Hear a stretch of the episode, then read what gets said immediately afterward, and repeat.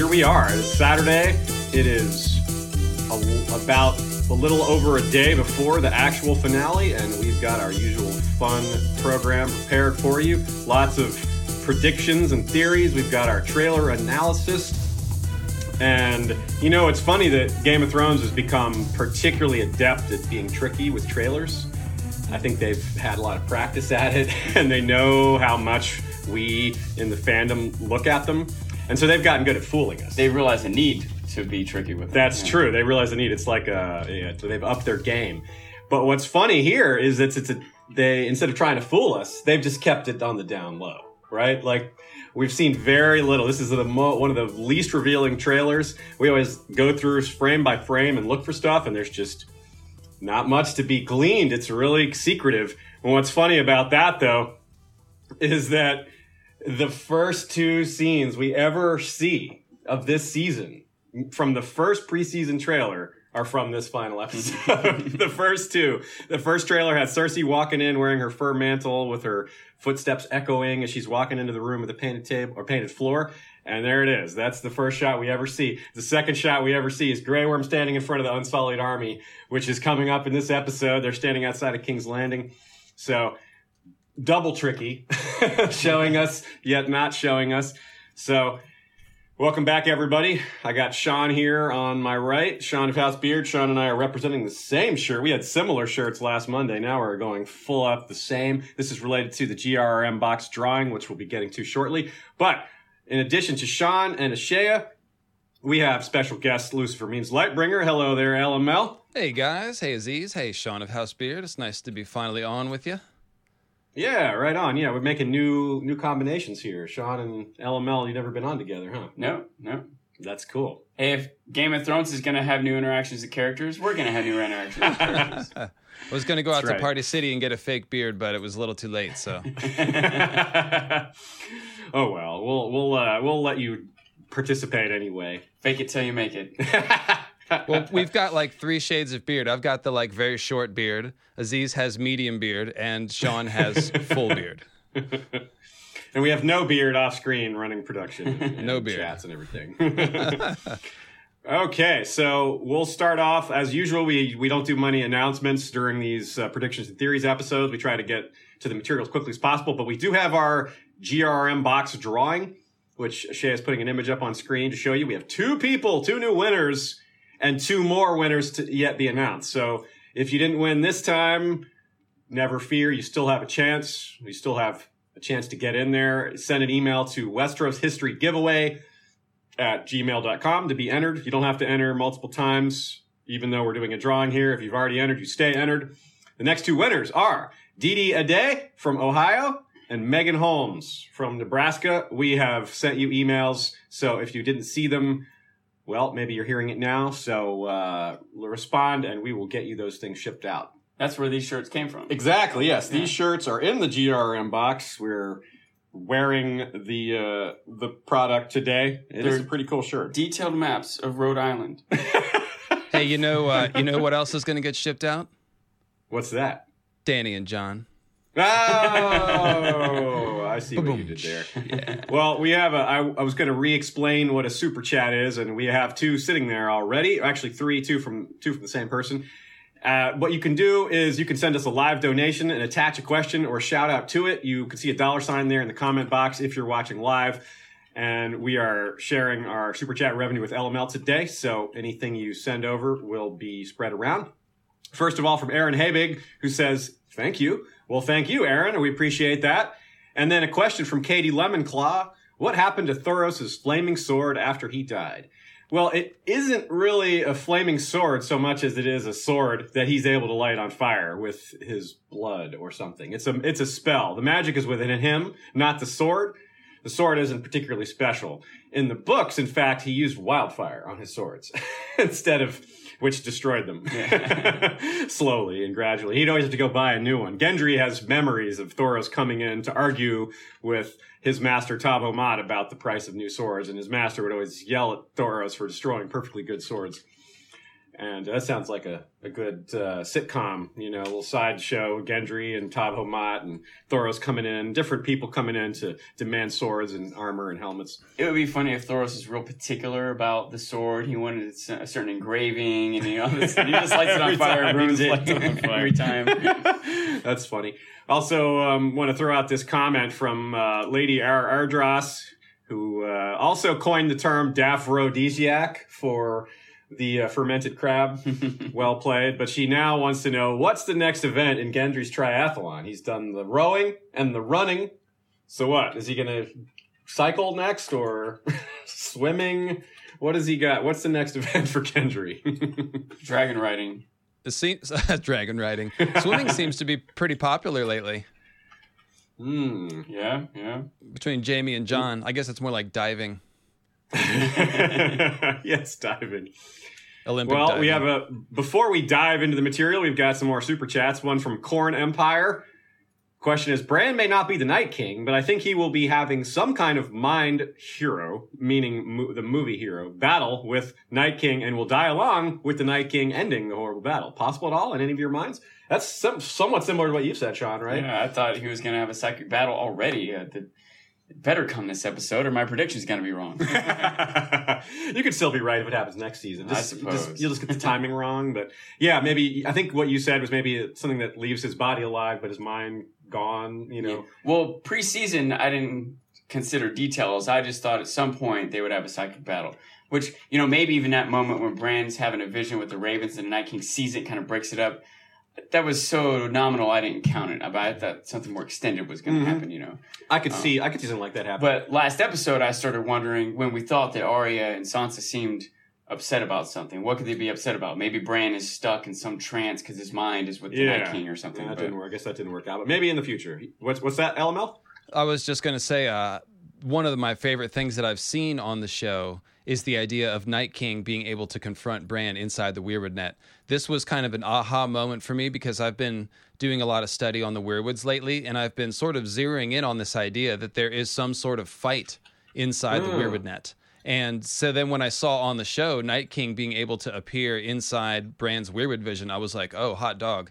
That's it. And in Mm. fact, my my theory is that in the book, uh, we won't get a physical Night King like we have in the show, but I I do think that Night King, in some sense, is still alive inside the Weirwood net, and it is from there that he's able to raise the dead or send out White Walkers or whatever. Oh, that's cool. That's His cool. spirit lives on. It feels like he's a lot more powerful than Bran right now, but maybe next season that'll start to even out more. Although if Night King has this dragon, that might make him more powerful, even in his magic. That's which is a concept we'll get to a little bit later.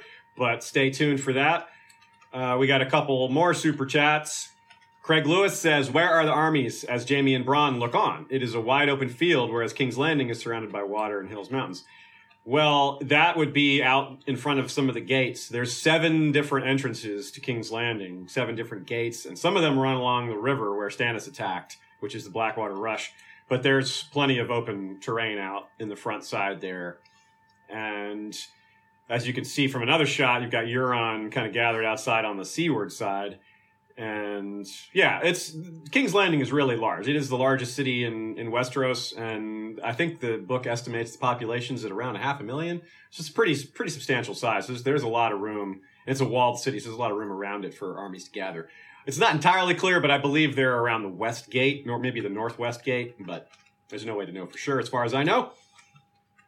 Um, also from Azor Hype. Donation train hype can't stop, won't stop. Thanks, Kyle. That's Kyle from the Azor Hype channel, and we will be seeing you next week, Kyle, for Dragon Con. Hope, and if any of you guys out there are coming to Dragon Con, let us know.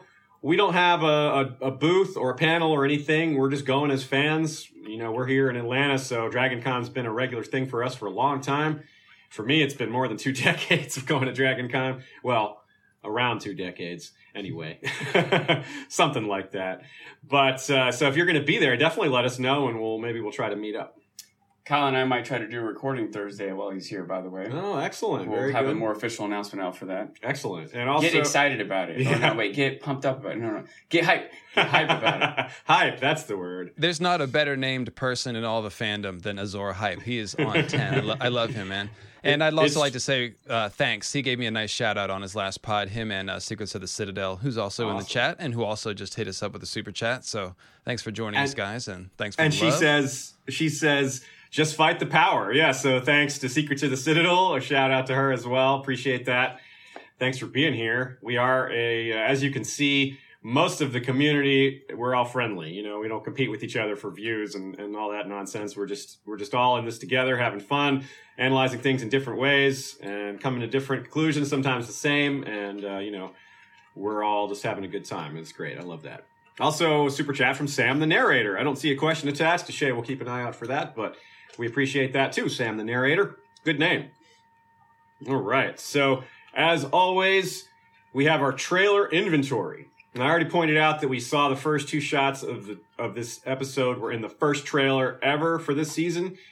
We also have that infamous Sandor drawing his sword in what is very clearly the dragon pit now. It was it, it was it was widely theorized. Now it's just confirmed. I mean, right? And then we also have Sansa's "The Pack Survives" speech, which is coming this episode, which hopefully hints at some sort of Arya Sansa reconciliation. I don't think anyone's like excited about Arya and Sansa going against each other. I don't I haven't seen a single person that's like, I'm glad Arya and Sansa are going. no one seems either people are just like, okay, I'm waiting for this to end, or they're or they just downright don't like it, or they're just don't say have anything much to say at all about it. Or they theorize that it's a, a plot against Littlefinger, or Right, something which like is that, a, yeah. partly an extension of not liking it. Yeah, because yeah, like we sure. were, for me, like we were coming up with theories about Arya being stabbed because we didn't like it, you know. Yeah, but really, yeah. it was just Arya got stabbed. so I still think our theories were better than how it actually played out. I agree. I agree. I agree. And then Jon's fa- our families fought together stuff. I think some of that is in this episode, unless that was with Dany. I meant to look that up ahead of time. I see my notes here that I did not. Um, but also we have Shaz pulling up here. Theon stumbling into the surf. This is one we've been pointing to forever as something that we wonder when it's going to happen. Well, it's definitely happening in this episode. It's part of the trailer, but it's really hard to see what's happening. There's a related shot from the preseason trailer that shows you a wider angle on this, and it looks like different rock formations in Dragonstone. Now, that said, there are shots of Theon on Dragonstone this episode, so these may be related, but probably not. Now, you had an idea that maybe this is before the armistice. It seems unlikely, but possible, because we Yeah. do see Theon on the ship going to Dragonstone. We see him walking into the Dragon Pit. Now, this could happen before that, but if not, this is the only shot we have that comes after the armistice, with the possible exception of some of the Sansa scenes, which, you know, those don't have any, you know, we don't know where to place those in the timeline, but they don't seem directly related to King's Landing, uh, with the possible caveat that maybe Sansa's responding to news from south for the South, you know. I also had a little further thought than what I was talking about with you.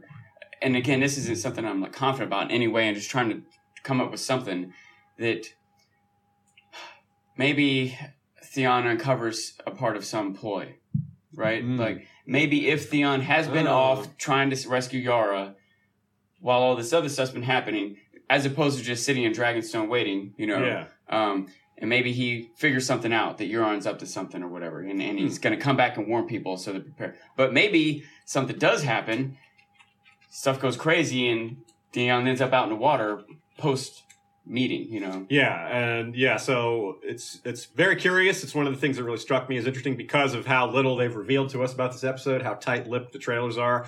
That was uh, this was something that really stands out. But that said, there's still not a whole lot we can get Yeah. from it. so let me run through the plot lines and locations that we're going to talk about today, and then we'll get into the specifics.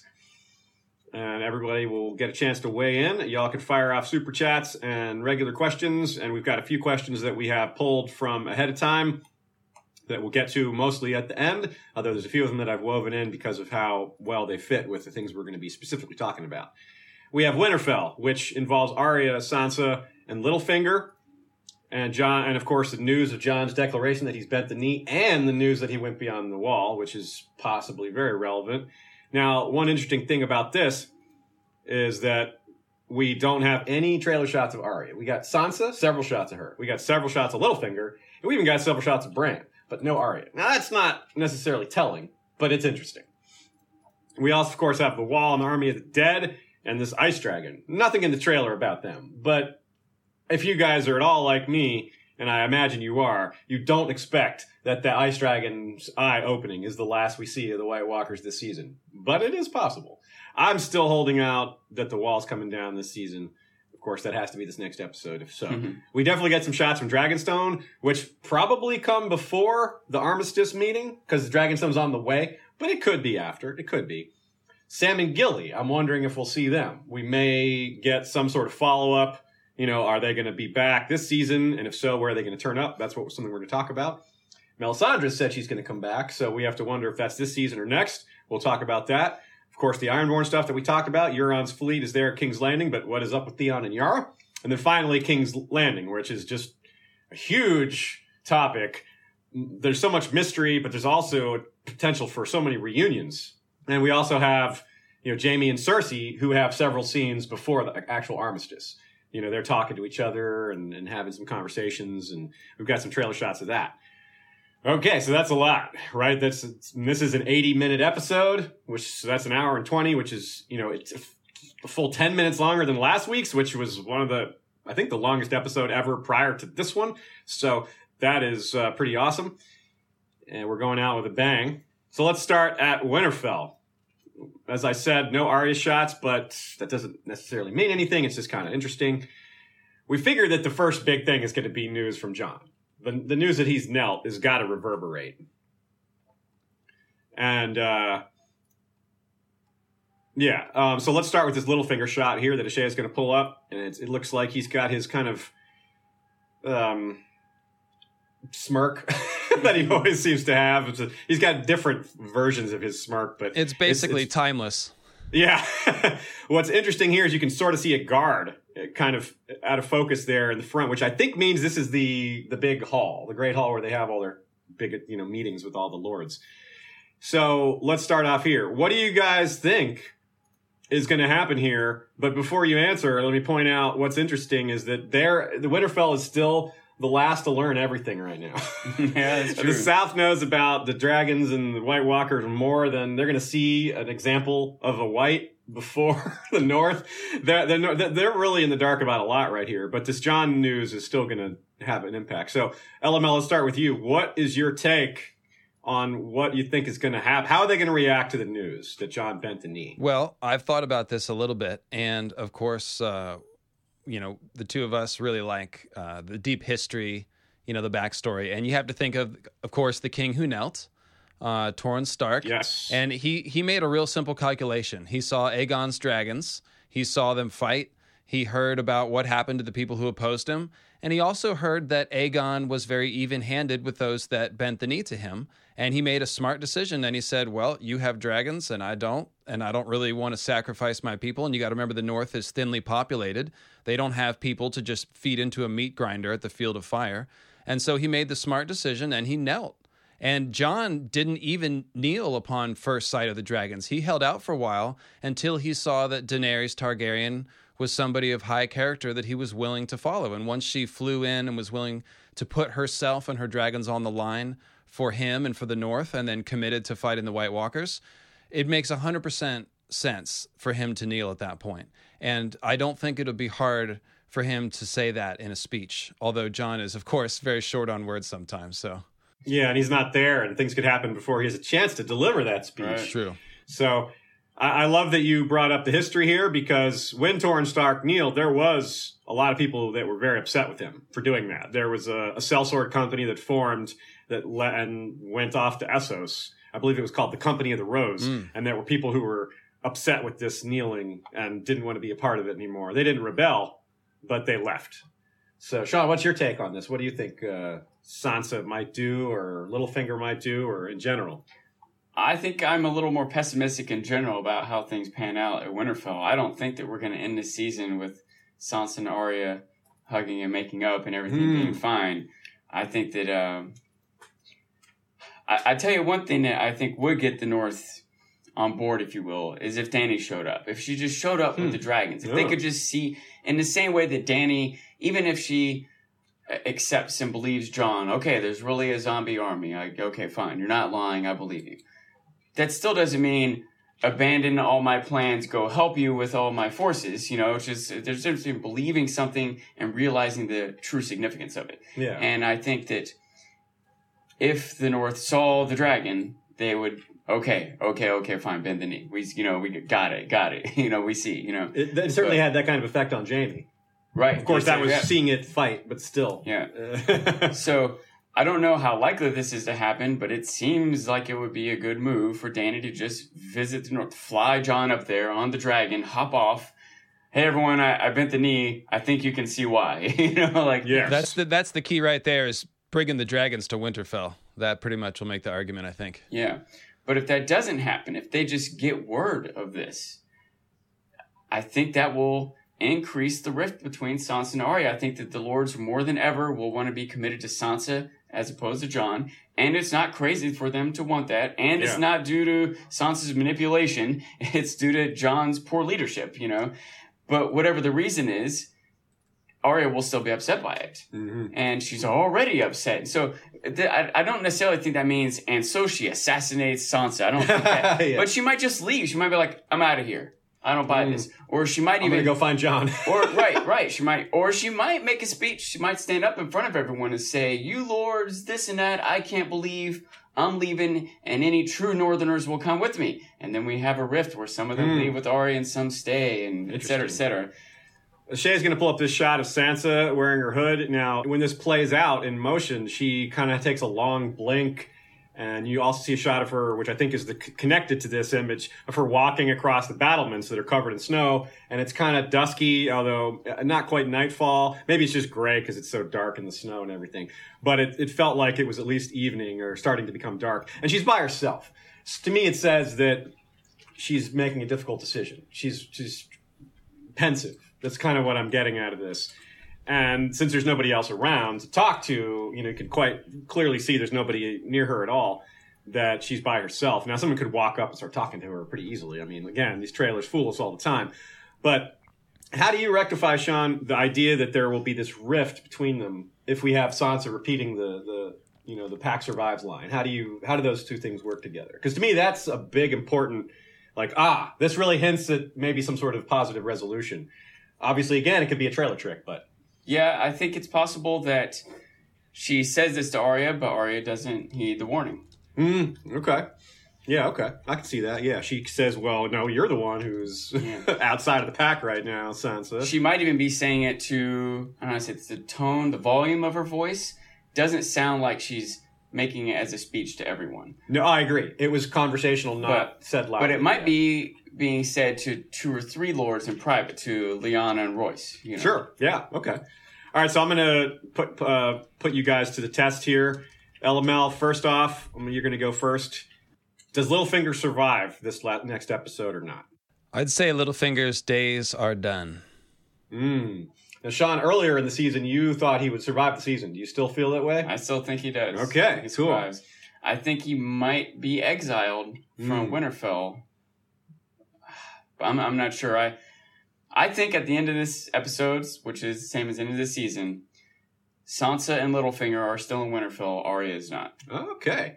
So LML, who's gonna who's gonna take out Littlefinger by your guess? Um, Think it'll be Arya? I think or- it. I really think it has to be Sansa. Like the whole Mm. Littlefinger is basically a foil to Sansa at this point, and so whether it's her doing the deed or her commanding that it be done, I'd like to see her have that agency.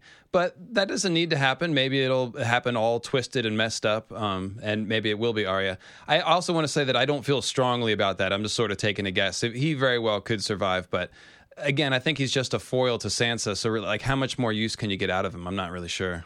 Yeah, I feel like he's probably. I'm on the side of him dying, but I'm also like you. I don't feel super confident in it, but I'm I'm reasonably confident. I'll say 75 percent, something like that.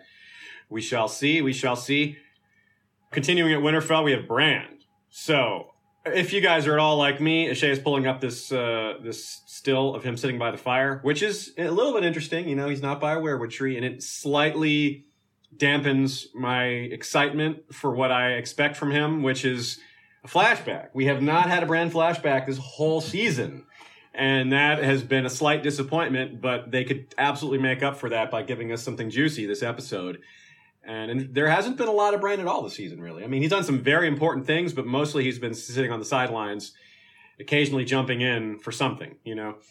And if they have a flashback, I really feel like some more R plus L equals J stuff is likely because as I've seen throughout this season, a lot of casual fans still don't know what the deal is. Even though it's HBO has put it in the family tree. It says Rhaegar Targaryen, and Lyanna Stark equals Jon Snow on the HBO family tree.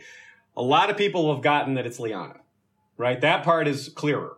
But the Rhaegar part is still not as clear. And even a lot of people don't even get the Lyanna part. So I think and I think the showrunners know that because this is they as as much as we like to criticize them accurately and fair fairly, we criticize them. One of the reasons we criticize them so often is because they're aiming towards this wider audience. That is where the most of the money is. That's where all the views are. So we, if we're considering that that's how they're calibrated and we realize that this isn't fully explained to that wider audience, it feels like a really good prediction, but still it might be hopeful. Do you guys, Sean, you go ahead. Do you think this is likely, or and if not, what else might we see in a Bran flashback? Well, let me to what you were saying there. I agree. I feel like there's a lot of people I know that watch the show and love the show, but haven't pieced some of the puzzle pieces together.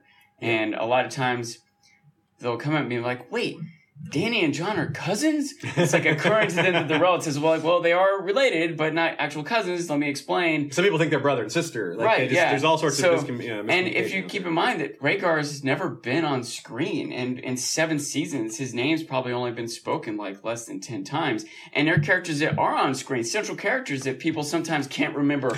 You know what I mean? It, Yeah. There's a lot of characters, there's a lot of moving pieces.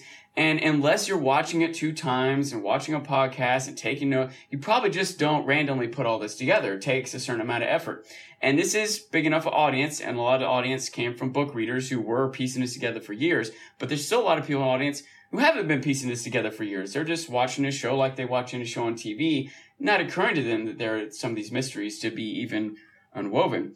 So I do feel like scenes like scenes that might seem like pandering to us, like, oh look, you know, Rhaegar Ragnar. was actually annulled and remarried, and we're like, yeah, all right, you know. But there's some people that that might be more significant to. There's some people who might not even understand the I significance think a lot of of that people line. that line just went right over their heads. Exactly. yeah. So Um, Secrets of the Citadel was just piping up and saying she's got friends that don't know who Rhaegar is at all. yeah, see, Yeah. that So- just proves the point. Yeah. Yeah. So the show needs to explain this more. and it is difficult for them to be appealing to all these different levels of, of audience attention. And um, one way or the other, I feel like they should be giving us a Bran flashback because the people who, who are like digging in and trying to figure these puzzles out, we're excited for it. The people who aren't are e- either confused or missing out on a huge slice of intrigue. So Yeah. I do think they should do this. It seems like they are doing this type of thing a lot. I'm only suspicious because I haven't done it yet. It's been every Yeah, season. right. I expect every episode. I expect it to happen, and it doesn't. So, uh, I I still expected this episode, but with less certainty than in the past. LML, what about you? Do you think maybe we'll get, say, the tournament of Harrenhal, or just maybe Rhaegar talking to Lyanna about the prince that was promised, or something like that? What do you? What's your take? I kind of feel like the con- a conversation between Rhaegar and Lyanna would serve the purposes better. You know, because it depends on if they want to answer the question of why did Rhaegar and Lyanna do what they did. Like they they could just show us that Rhaegar is the dad, and they could do that with attorney. Like you could just sort of see Rhaegar and Lyanna looking at each other, and you could be like, "Oh, okay, that's that's how that worked." But if they show a conversation talking about the prince that was promised or something, then they'll be closer to telling us what Rhaegar's motivation was. So let's hope for the second one, but uh, we'll have to see. I see Ashea has pointed out in the chat that there are a lot of people in the fandom that still think Daenerys' name is Khaleesi. so if, they, if that's just Or just the blonde one. or just the blonde one, yeah, which is like if they don't even know her dragon lady. name, then they definitely don't know who Jon Snow's parents Yeah. are. that seems pretty straightforward. I think I, we can go out on a limb there, right? So They've got to have a they've got to have a scene going. Uh, uh, why don't you and I elope, you know, and start a war? That would be great. No, Okay. My guess is I think that's a great idea. You, how, how about you, Lyanna, elope with me, Rhaegar Targaryen? Rhaegar. You know, like they say their names. the all son way of up. Aerys, Yes, yeah. I am the son of the Mad King. You are the son of the daughter of Rickard Stark, Ned Stark's brother. Let's elope Let's together. conceive a baby. as, Yeah, uh, fuck Robert. Anyway, as much as it is uh, humorous to us that people maybe don't fully get, even remember characters' names, whatever, right? But how many people out there, honestly, read the book one time, eh, read read the first book one time, and at the end of it realized, oh, they must be da da da. You know what I mean? Like, I, I missed it Right, totally. My first read through, I Jon Snow mystery pff, went right over my head. Yeah. I knew nothing. same here. and and I, I had already seen the first season when I started reading the first book. So even things like, you know, who's who the Lannister kids were, the Baratheon slash Lannister kids were. I don't know if I would have realized that until the moment it was revealed in the book. Yeah. If I wasn't already aware of it. So It's one of those things that once you're pointed in the right direction on it, it's like, oh, oh, oh. Yeah, But if you don't catch any of those clues, you could easily have it all go past. Yeah, it's not stupid to have not caught these things. It's just, you know, there are a lot of people that don't know them. You know, Yeah. it's not some sort of lack of intelligence. It's just, you know, you just missed a clue or two and you never got on that track. Once And you get on the track, you can't get off. there are a lot of things to catch, and there are Yeah. a lot of pieces on the board. So Super chat from Craig Lewis. I think we get another reunion in Winterfell. I believe they sent Gendry there to start forging little to start forging. Littlefinger not going to have a good day. There was no army when Sansa was looking out. Vale gone? Yeah, well the Vale army isn't that big. I mean there was like two, 2,000, 3,000 knights, so they could that could be elsewhere and I don't think they'd be sitting outside in the snow anyway. I like this idea of Gendry going to Winterfell. We did talk about that last time, especially cuz that was what Davos said to Jon in the first place. That's what Gendry was going to be doing. He's going to go to Winterfell and be a forge. Clovis, the, the blacksmith. So I, I hope that happens. that might explain part of what Arya's plan is. If Mhm. Gendry shows up there, they have a reunion. She's like, Hmm. Screw this place. Yeah. I'm out of here. And, Let's go, uh, Gendry. and Gendry. hey, Aziz.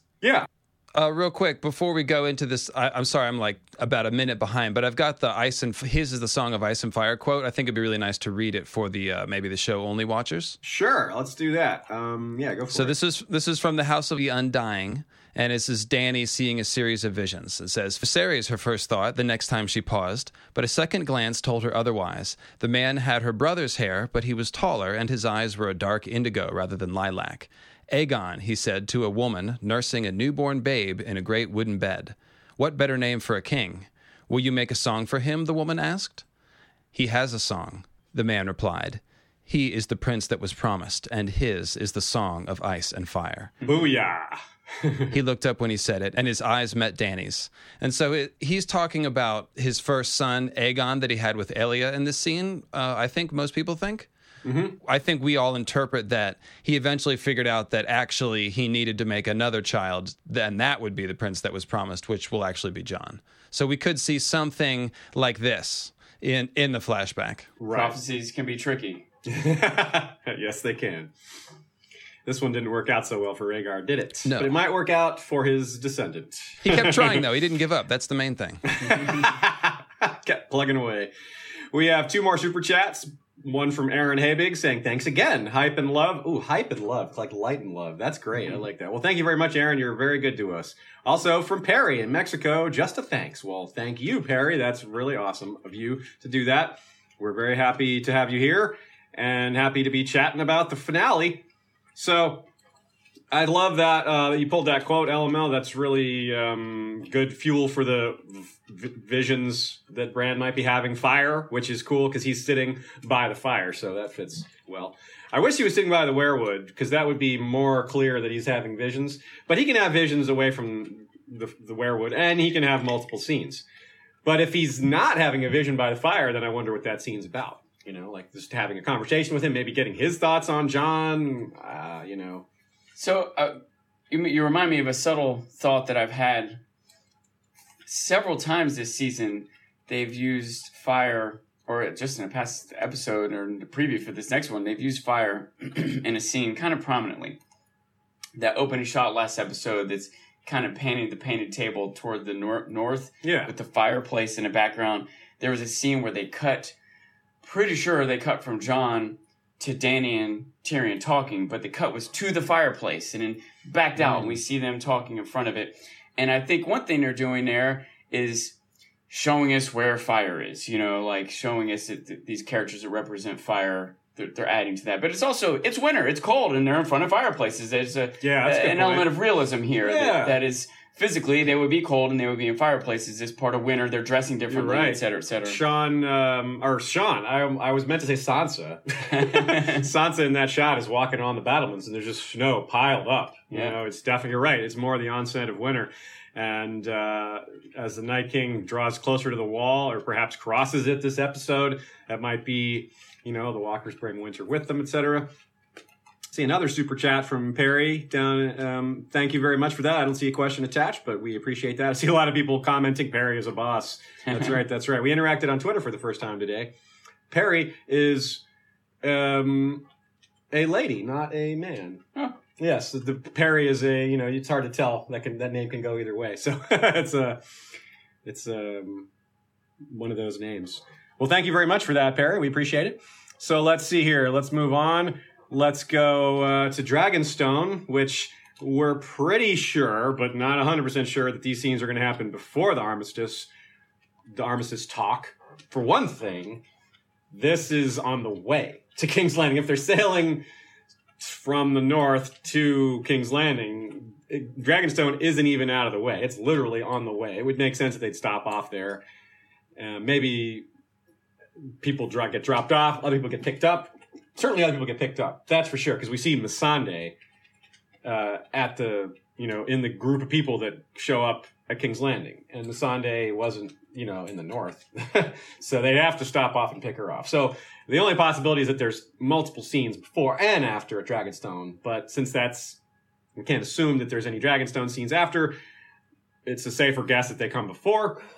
But we never we don't know for sure. And what one thing that's slightly interesting to me here, I think this is maybe a bit of a stretch, but worth considering, is that remember last season how they did this at the end of the Bran's vision of the Tower of Joy, they focused on the baby's eyes, then they did a fade to Jon's face to kind of give a visual clue that this baby is Jon. And that was in the finale, and it was a fade from a Bran vision to to real time. Remember that Bran is sitting by the fire. Now we have a still that Ashay is going to pull up of Jon by the fire. Not the same fire. This is a Dragonstone. It's the same fire that that Tyrion and J- Dany were having their chats in front of. So Jon is here in this chat room, you know, this solar or this this you know whatever they want to call it. I like the idea that they call it a chat room. chat rooms before chat rooms. And so I wonder, you know, there's probably some discussion about strategy here or what they're going to say to Cersei, or maybe they're trying to convince Daenerys not to go. Maybe they say, Dany, stay here. I'll be your representative. Something like that. Because that's a thing that's got me thinking. All these trailer shots, Arya not being in any of the Winterfell scenes is maybe something, but Dany not being seen in any of these King's Landing scenes is more telling. Even though it might just be she's going to make a late entrance, fly in on her dragon, like it Yeah. easily be that. What But- if she just were to circle the city overhead with her dragons to sort of just make the point? Yeah, that's that's I could definitely see that to like a show of intimidation, a show of power. I could absolutely 100% see that. In fact, we have that shot um, from Bran's vision from way back where he sees the dragon shadow over King's Landing. Now that could be Dany. It could be That could be the Night King. Yeah. That could be the Night. I don't Night think King. it. No, I don't think it could be the Night King because it's daylight and there's no snow, and I don't think the others are going to come that far south until it is the sun is off. Well, it could I be agree, we him haven't on seen his them in own. sunlight. It could be him on his own, just on a scouting mission or a show of force. It could be. That's really far south, but I think what LML is saying is we've never seen them. We, they seem limited by by being able not being able to leave winter itself. But if the dragon amplifies his power, Yeah, it's possible. It's possible. I, I- I'm not saying it's not possible, but you can see why we're very down on the idea Yeah. because it would be. I'm not saying it's completely- likely, but I have to wonder. Yeah, I yeah, have to absolutely. Wonder, yeah. It could also be much later. You know, it could also Yeah, be like yeah. next season. in the books, the others are like vampires; they can't come out during the day at all. Yeah. So, and it seems like the show is is mostly following that. It also explains why the walkers have moved so slowly. They're waiting for the real onset of winter. You know, they've showed up in the beginning of season one in the very first scene, and they're just now getting to the wall. Exactly. Which implies that that the weather is a limitation or that they're waiting, you know, whatever. There's other impl- Yeah. implications. You know, they could be just waiting for the Seven Kingdoms to tear itself apart. But to the earlier point, like all Dany really needs to do is fly those dragons overhead to make the point, and she already knows about the scorpions now because they they Mm-hmm. Yeah. shot Drogon with one, so she knows they're fully planning on the fact that Cersei could hide scorpions around King's Landing. That is true. Speaking of snow, the snow in Winterfell super chat popping in to say, "Hey, working this beautiful Saturday in Northwest New Jersey, pulled over to send this. Thank you for a great season's worth of conversations. Hype for tomorrow, and that Gendry lives on. That's right. Snow in Winterfell was adamant with me that that Gendry would survive in the North, and he was right. So I'm glad he was right because we're happy that Gendry wasn't just a you know return for one episode and then die kind of character." So we'll have to see where he turns up because again, he does not appear to be in King's Landing. Winterfell's a great possibility. He could just be chilling at Eastwatch though. Someone's got to lead Storm's. Uh, There's still that too. so- That's still there's true. That's true. So we have a couple other characters that we're wondering about as far as Dragonstone and whether these characters interact with anybody when they're at Dragonstone. You know, because this whole group of characters is coming down. Davos, Missandei, Tyrion, Dany, Jon, Sandor. You know, we already talked about Gendry, who appears to not be in the group, but that's a lot of different interactions. Sandor, well, him at Dragonstone, I'm not sure that there's much for him to do there. You know, maybe he'll talk to I don't know Theon or Tyrion or somebody. You know, just have a have a chat with Tyrion. Sandor and Tyrion could be interesting. could sit down and have a nice cup of tea. and uh, there's are there any conversational pairings at Dragonstone that you think might be interesting there, LML? Anything that you're looking forward to in particular that you had ideas about? Uh, I, it's almost like looking at an entire feast and wondering where to eat first. yes, it's just a matter of what actual food will they serve us. I, I'm very interested to see like what the dynamic is on Dragonstone before they go to King's Landing. I assume that that's how it's going to go. You know, they'll, they'll meet at Dragonstone first, and I just want to see like. I, I have to admit, I, I just want to see more Dany and Jon. Like they left off last time. I, I want to see them together more and see what they do and, and see what happens because they they logically should team up and they're falling for each other. So the only thing Yes. holding them back is the incest, and they don't know about that yet. So you know. Incest is best. Uh, so you had something else to say, Sean?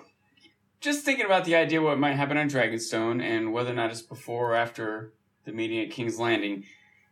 It just leads me to think about in general, where do we think this episode is going to end? Like, do you think that they're all going to go meet at King's Landing, air their grievances, shake hands and be cool, and go back home and have a nice cup of tea with Sandor? You know what I mean? Like, what do we think is going to come out of this meeting? It's probably not all going to be happy and fine. You Yeah. know, and and if it is, the the end of the episode, end of the season, everything's happy and fine. You know what I mean? Yeah, I just don't see no that. way, yeah, right? got to happen. It could So- end with the wall coming down or Yeah. something. That, that's my popular choice Yeah. anyway. But I, I one thought is that the meeting is early in the episode, and things seem to be everyone seems to be on the same page. But then they part ways and then start conniving or discover new information. Mm. New drama starts to unfold. Or it could be that it's toward the end that the meeting happens and that the meeting ends in some sort of dramatic event. Dany flies in with a dragon, Cersei seizes someone, whatever it is, you know, the Night King shows up, you know, something. I'm not sure which is going to be, but I think it's possible. I think the default is that they're, they convene at Dragonstone, then head to King's Landing. But it's possible they have the meeting at King's Landing and then go their separate ways, and at Dragonstone find out Sansa's lost control of Winterfell or something, or the walls come down or something like that, you know. Couple more super chats here. One from Like Sinking Ships. Always loved Cersei slash Tyrion scenes. Historically, a lot of one-uppance until someone throws a slap or a cup of wine. what will that dynamic be like in a diplomatic setting? Thanks for awesome content. Yeah, you know, I I almost feel like it would have been smarter for them to not bring Tyrion, to not bring anything that would agitate Cersei, because they want her, they need her to cooperate, and they can't count on her to be reasonable. Maybe she will be, but they can't count on that. And so, bringing bringing Tyrion, the person she hates most in the world, as like a chief negotiator, chief part of this, I think that might be a diplomatic error. it may, and I do think that it may have her on edge a little bit because she's, you know, she hates him so much. She's, I- she's a little irrational about it. I largely agree with you, but it seems like if they do convince Dany to not go, Tyrion has to go. Yeah, Can't you can't have Dany and Tyrion not go, right? Yeah, I guess. Yeah. So- you get the hand. So the, the yeah. fact that Tyrion is there makes me believe even more that maybe Dany doesn't go. Hmm, that's a good point. That's a good point. And we know that we do know that Jon does a lot of the speaking, if not the majority of the speaking too. So, like in that in the trailer shot, Jon is speaking almost certainly to Cersei and Tyrion. We have no lines from him, so he might just be standing there, which would help. yeah. Definitely having Tyrion deliver the dialogue would probably not go great for them. All right, several more super chats here. From Perry again. Thanks, Perry. Do you think there will be an actual betrayal with violence in the Dragon Pit next episode? See, the Sandor drawing his sword is something, it could be another one of those trailer tricks where he's just sees his brother and is like, "Mm," or they're just, you know, they're just, you know, being alpha and a little bit of dick measuring, you know, or just someone makes a move, but it's not like, it's just threatening, but not I think- aggressive. I think it's he's gonna demonstrate that the zombie's a zombie.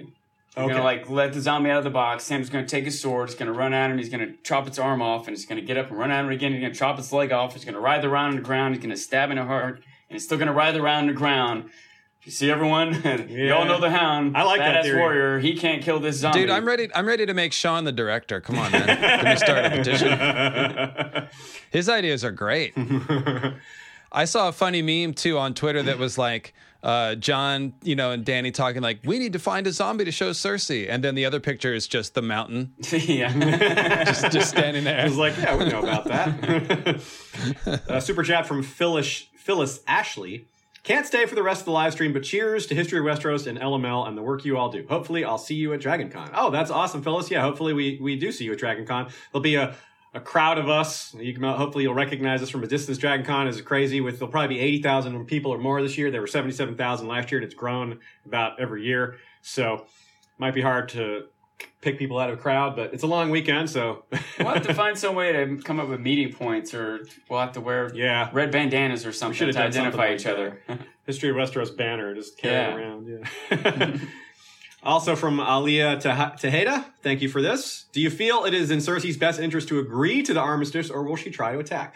I don't think she'll try to attack, though she might pull some kind of maneuver. Like uh, one of the ideas that I think is on the table is that she tries to kidnap Daenerys, which you know that's a threat of violence, but it's mostly like a maneuver that you grab her and then you hold everybody off. You don't actually necessarily maybe kill more than a few guards. Then no one can do anything because Dany's like got a knife to her throat or something like that. But again, would they ever? How would? It doesn't seem like they would let Dany get close to anyone. Like they would always Yeah. like the Dothraki are there. Like there's several Dothraki there. They would stand in front of her, and uh, yeah. So I think maybe she'll agree to the armistice in order to buy even more time and then pull a move. That's certainly a, an option as well. Maybe they try to seize Tyrion, and Dany has to let that go, or um, seizing Dany might, on one hand, nullify the dragons, but the dragons are wild card. The dragons might just kill everyone. You know, like uh, I don't know. I, I, I let me tell you what I think. A thing that I can think of that kind of makes sense. Write the ending, Beard. Come on. well, this isn't necessarily for the ending, but part of this also includes a logistical problem that I haven't quite come to terms with yet in the first place is how did she get the Dothraki across in the first place? And the best I've got is But that she said she had a lot of ships left. Right. She had some ships left, and even if they had to ferry back and forth a few times, right. But now that the Dothraki are across and the Unsullied, Mhm. all there around King's Landing, Yeah. Euron's fleet is out in the harbor. Yeah. What if they turn and take Dragonstone, and whatever fleet Dany had is trapped or defeated, and now all her forces are trapped there outside King's Landing? Now, Well, the problem with that is the dragons. Like the reason that night battle worked was because the dragons couldn't couldn't help. But Yeah. in daylight, you can't you can't assault the stronghold at night. That's just not like militaristically feasible. So the dragons are still a huge counterstrike against the fleet doing anything. You know, they just do true. not have the ability to fight back against that, as far as we know. Maybe they have. Maybe all the ships have been outfitted with scorpions, but still, that's still tricky. You know. Yeah.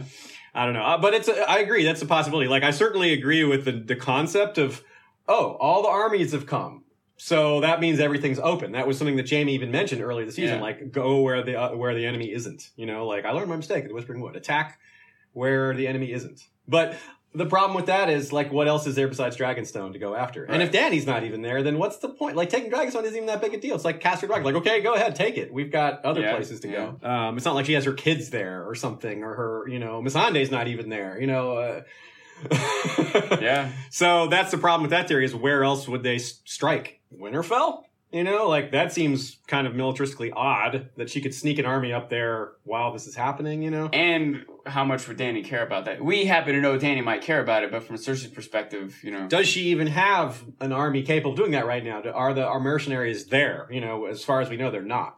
They're they might be on their way. They might be coming later. Well, I, I do like your Tyrion idea, though. By the way, the idea that Cersei says, "Okay, I'll agree to the armistice, but you have to give me Tyrion. That's my price. Give me Tyrion or give me Sandor or something like that." She she's like, "I get this guy, and I'll agree to you." And they're- how that would be really hard to say no. Like this is humanity. They're talking about what's what's Tyrion's life in face that Yeah. Cersei might realize that she can get away with that in a bargaining situation. if Jon, others are willing to risk their lives, if he's willing to bend the knee, like d- d- d- maybe you could argue Tyrion himself should be willing to give his life for this greater cause. You know, what do you think about all this, LML? We haven't let you weigh in on yet. I uh, we've been sort of talking about this all episode, or you guys have, uh, as far as like what's going to happen at the end.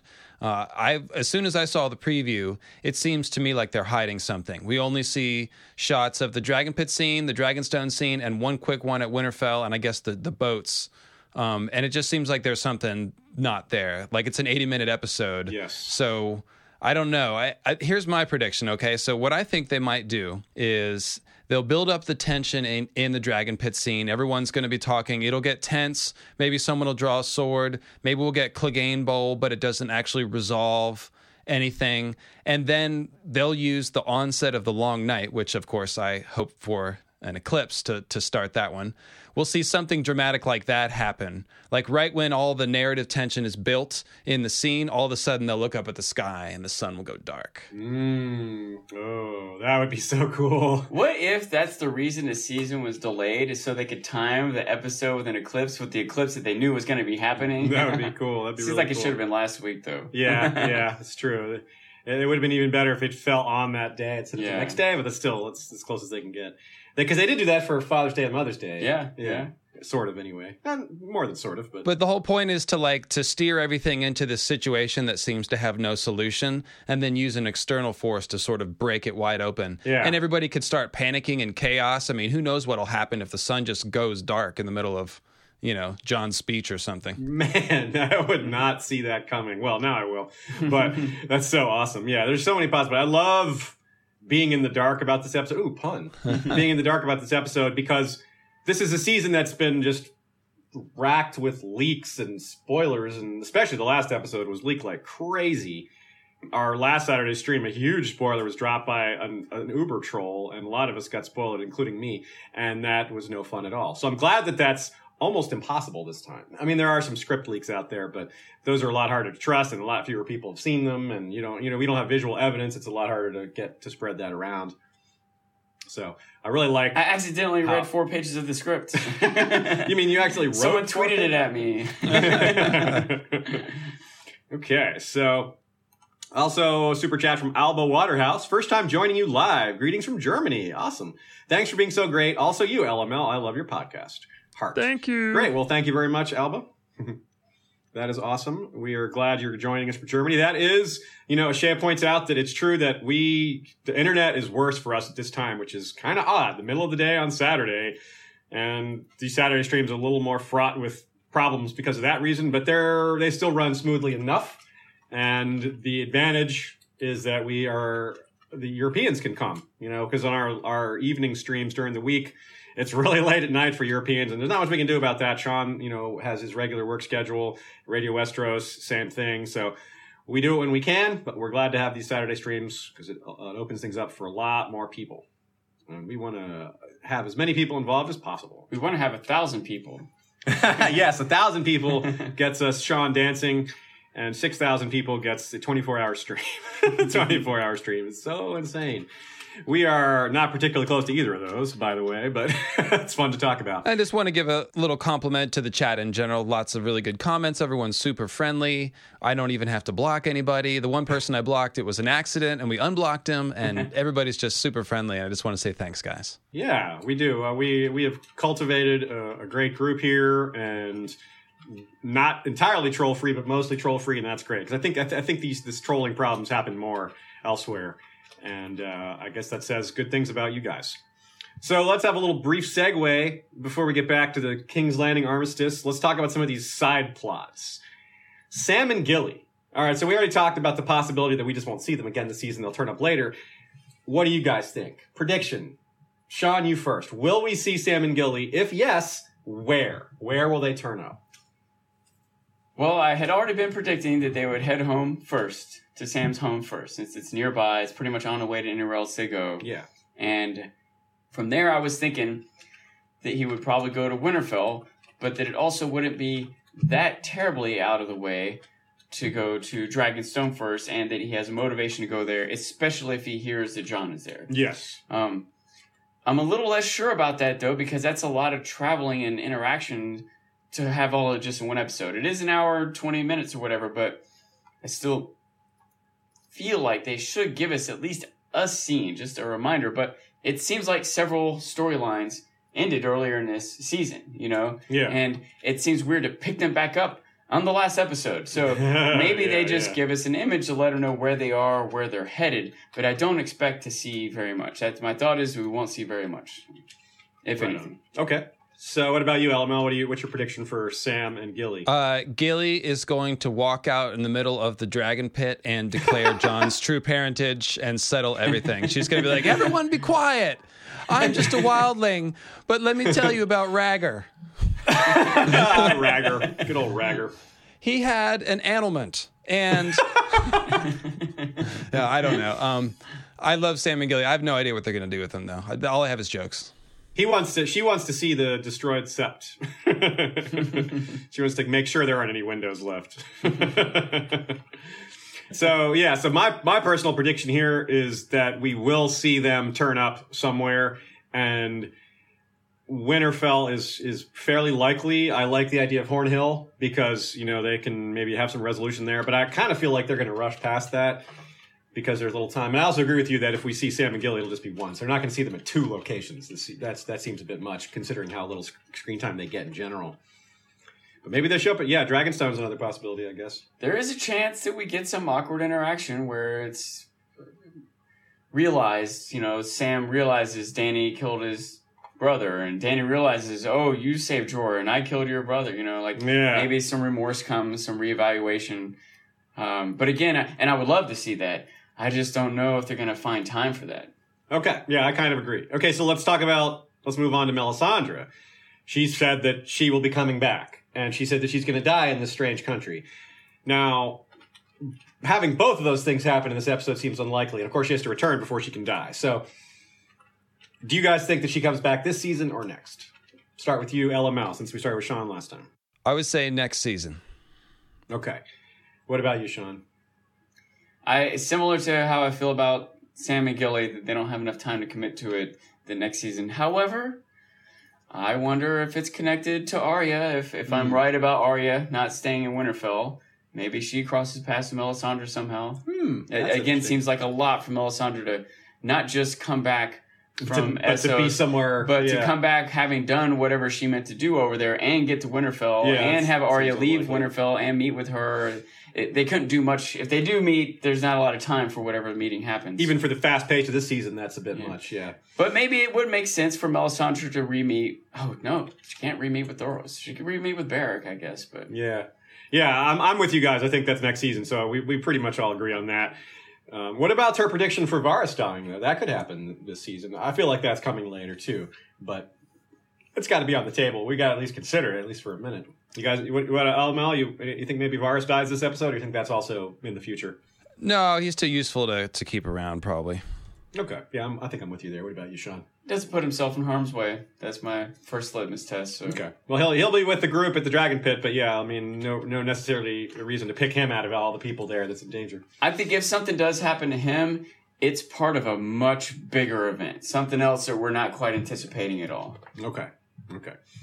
All right, so let's talk about the Iron another subplot here. This is a, this one that has a lot more fodder because there is this shot uh, that we showed earlier of Theon stumbling into the surf, which is pretty interesting. And then, but we also have Theon that Ashay is pulling up here in a second, being at Dragonstone. You can tell because of the rock. This is his very unique rock formation. So he's definitely at Dragonstone at some point, which probably he's just been at Dragonstone this whole time.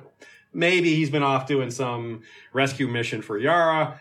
So, forgetting the timeline, do you guys think that Yara gets rescued this episode?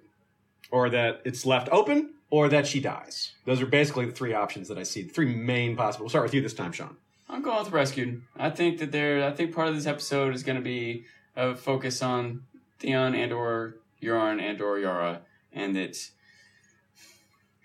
I'll say there's a rescue attempt. It might fail, but I think there's a rescue attempt. Now, before you answer LML, I want to point out that Theon is again, or actually, I think I said this already, but I want to remind you all that Theon is not only seen with Tyrion and Varys on a ship coming to King's Landing, but he is seen walking into the Dragon Pit. So what we can't assume, what we can't guess, uh, is that he's off rescuing Yara while this is happening on some sneak mission because he's definitely at King's Landing when all this goes down. So LML, with all that in mind, with Euron ships being seen as well, Shay's going to pull up as well. The uh, Euron ships being all massed, which is just a beautiful shot. What do you think is going to happen here with uh, Yara, Euron, and Theon? Well, it seems like uh, so. The first question was, are they going to do something with the Ironborn plot before the end of the season? It seems like they are, just because of everything you said. Uh, Yeah. and I, I've heard a couple people speculate that Euron might be one of those seek surprises or traps that is going to be sprung, and it kind of makes sense. Euron's a dastardly dude. He's somebody that will do things that have no honor. So uh, yeah, we I think we will see some sort of combustion there. I have no idea how to predict what's going to happen. I'm a little nervous about Yara and, and the the showrunners sort of the way they've handled uh, violence and women and things like that in the past. So I hope- Yeah. hopefully we won't have anything to complain about. Uh, we'll just cross our fingers, I guess. Yeah, it's it's been almost a relief that we haven't gotten Yara torture scenes because obviously book Euron is very much torturous, and so far show Euron has not had that streak, which is nice because we really didn't need a third villain in a row that was like that. We already got plenty of torture out of Joffrey and, and Ramsay. It's really just we. it's been done. Come on, you know. Cersei did some awful torturous stuff this season too. I mean, yeah, we just don't need more of that. Um, so yeah, so it, I totally agree with your thought that if Cersei has some sort of chicanery plan that Euron was very is not unlikely to be involved in it, but we will have to see. Super chat from Elon Stiritz. Love you guys so much. Keep all the great work. Shout out to my queen of love and beauty. And can we see your earthquake kitties? well, that's up to them. If they wander in the room here, we'll grab them. But so far, they have not. I don't see any cats in the room right now. They're behaving One better. Oh, right there. we do have a cat sleeping in a box right here. We could grab him a bit later. So we'll we'll see. We'll do we'll, we'll do that as the episode is ending if he's still there. All right, good. To, yes, we do have a good house full of dire cats. Four indoor, one outdoor. Two of them have Game of Thrones names. okay, so the one of the cool things about King's Landing to look forward to isn't just the armistice and this big awesome chat that's coming and this showdown of sorts is what comes before it. And there's some interesting stuff here. There's a variety of shots of Cersei and Jaime. Shay is pulling up this first one where they're Cersei seems to be holding her stomach sort of protectively almost, or maybe she's referring to their child, which is, you know, like maybe they're she's arguing, he's arguing against something, and she's like, What side are you on? You know, Belly, look, this is our kid, blah, blah, blah. And yeah, so I think there's a, like I said, there's a variety of shots, and there's a, seems like there's agitation in Jaime's face, argumentative, you know, he looks unhappy. Usually he seems totally fine with everything that Cersei's doing. this agitation he's showing, I don't know where that's coming from. Yeah, it's so weird. What is going on? Super chat from Michelle DeMarco from Canada. We'll watch you guys. We'll watch later. You guys are awesome. Thanks for all your work this season. Thank you, Michelle. We appreciate that. Now there's um another shot here with Jaime and Cersei kind of facing each other, and you can kind of see the way she's got an open palm and his uh, his hand, the way it's kind of gesticulating. Looks like an argument. It looks like emphatic discussion at the, at, at the lightest. And there's another shot here that I think is interesting that maybe maybe I'm reading too much into this. But look at this image of Jaime in the mountain. Normally, I went back and looked at a lot of different shots of the mountain. When he's standing there, mostly his arms are at his side. But in this shot, he's pulled his hand up to his sword, almost like Jaime is getting so agitated that he's like, "Hey, don't forget what's up." And then you can almost imagine Jaime being like, "What? Are you going to sic him on me? You really? Are we really going this far? You know?" Uh, so I feel like this is uh, whatever Cersei's got planned. Jaime is not down with it, which is maybe give some sort of generic clue as to what she's got in mind. Jaime might not be down with the idea of Cersei taking Tyrion prisoner. Sure. Um, it, maybe it pushes back against the option that Cersei's going to accept the armistice in order to make a move later. That might be less likely because of, you know, Jaime might be wouldn't. I don't think Jaime would argue against accept the armistice. yeah, right. I agree. he might argue against the move later, but that would be later. So I don't know if he would upset about that in the short term. And of course, we didn't pull the shot, but there's the other shot of Jaime and Bronn looking out over the tower, surveying all these armies that are out there. They watch the Grey Worm and the Unsullied lining up, and they see the Dothraki coming, and neither of them look happy. They don't look like they're getting ready to pull some trick. So either they're not in on it, or they're just like, oh boy, this is a huge risk. Oh boy, this is dangerous. I don't know. So you gotta imagine it's not. This is a new experience for Jaime to be on the losing side. He usually is the best fighter, the best family, the best house, the best warriors, the best army, et cetera, et cetera. And he's being faced with being outnumbered, outmaneuvered, outpowered, et cetera, et cetera. It's got to be he's got to be struggling with this on a lot of levels, you know. Yeah, I agree. LMO, what is, what's your take about these Jaime and Cersei interactions? Um, I I think the most of the shots they've given us seem to be indicating uh, that Jaime's show he's sort of given Cersei like some side eye, some sort of suspicious glances and stuff, and so it seems like they're playing up the tension.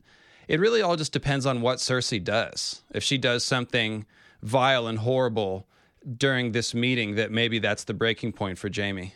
Yeah, it really could because there's also a shot we didn't bother to pull this one because there's just so many shots of Jaime doing this. He's even making like kind of a frustrated face or a, like a looking at her kind of like what's the deal kind of face in the dragon pit when they're sitting down to have the the meeting. He's still looking at her kind of funny. So it's like this might go down to the wire with him being, you know, unhappy with the plan. But again, it just goes to show as we've been pointing out since Olenna pointed it out, Jaime's just lost control of the situation entirely. This is all Cersei's gig. They've never been more unequal than they are now. Like Cersei's never been more in charge than she has been. You know, that's a pretty big deal. Yeah. At the same time, I'm pointing out Jaime probably feels less powerful than ever before. Cersei feels more powerful than ever before. Yeah. Yeah, I agree. And again, going back to my thought of like how do we think this is going to go? Do we think they're going to have this meeting and at the end of the meeting everyone's happy and in agreement and everything's fine? End of the episode? Probably not, right? So yeah. if we could get the uh, I don't know team John Eris, if you will, leaves after the meeting, goes back to Dragonstone, contemplates what the next move is, and at the same time we see Jaime and Cersei contemplate their next move, and maybe he keeps his cool even if he his body language shows frustration, but he keeps his mouth shut. But then after the fact, Cersei, I can't believe you shouldn't have. Now what? da, da, da, you know. Makes sense. We have another super chat from Perry saying, "Why is Cersei wearing fur? Is that Shaggydog? You know that is interesting because it is like a wolf pelt. It might be intended as an insult, but I don't think it's actual Shaggydog. I don't know how she would have gotten a hold of of that because Ramsay and the and the North, they weren't allies with Cersei. You know, they had broken free. They had betrayed the Lannisters to to seize the North for themselves. So I kind of doubt they would ship the pelt south. It also looks too small, but it is a black wolf uh, apparently, and that's uh, that might be that's a good catch. I don't think it's a Shaggydog, but I do think it might be meant as an insult to the to the North. It Maybe. would have been Shaggydog if Cersei could have made it be Shaggydog. if it was a light colored one, you'd wonder if it was Lady, but yeah. you know, he Ned sent Lady back north to be buried. Okay, uh, at least in the book. Maybe that didn't happen in the show. It could be me crossing the streams again, but I think that's uh, I think that was done in both book and show. In any case, it's not Lady because that is the wrong color. All right, another super chat. This one is from. Will you also look at the dock when you have a chance? I have them all a bunch of. Okay, Shay's got them in the dock because they've kind of uh, several of them have flown by and yeah. a couple of them have already disappeared. So I will go there first. Um, from Elon Stieritz, will we get Jaime's book arc in the show at all? It really doesn't look that way. It really looks like because Cersei's arc has changed so much to be more of a main player, whereas there's a whole other player that's not in the show um, given the changes to Cersei's arc, it's necessitated changes to Jaime's as well. It may still kind of end in the same place, but we don't know where the book arc ends at this point exactly. We just have a lot of solid predictions. At least we feel like they're solid predictions. So it's kind of hard to say. I feel like it might still cross, some of the streams might still cross over during the endpoints, but I'm not very confident in that. Um, LML, do you have a take on that? It seems like we crossed that bridge a long time ago, right? Probably, yeah. It seems it feels uh, like too much to hope for at this point. Although I, I have to say we don't know what George is how George is going to finish that arc. And exactly. So that's what I was saying. The same thing. Yeah, it's it's without knowing the full end of it, it's hard to even make that comparison.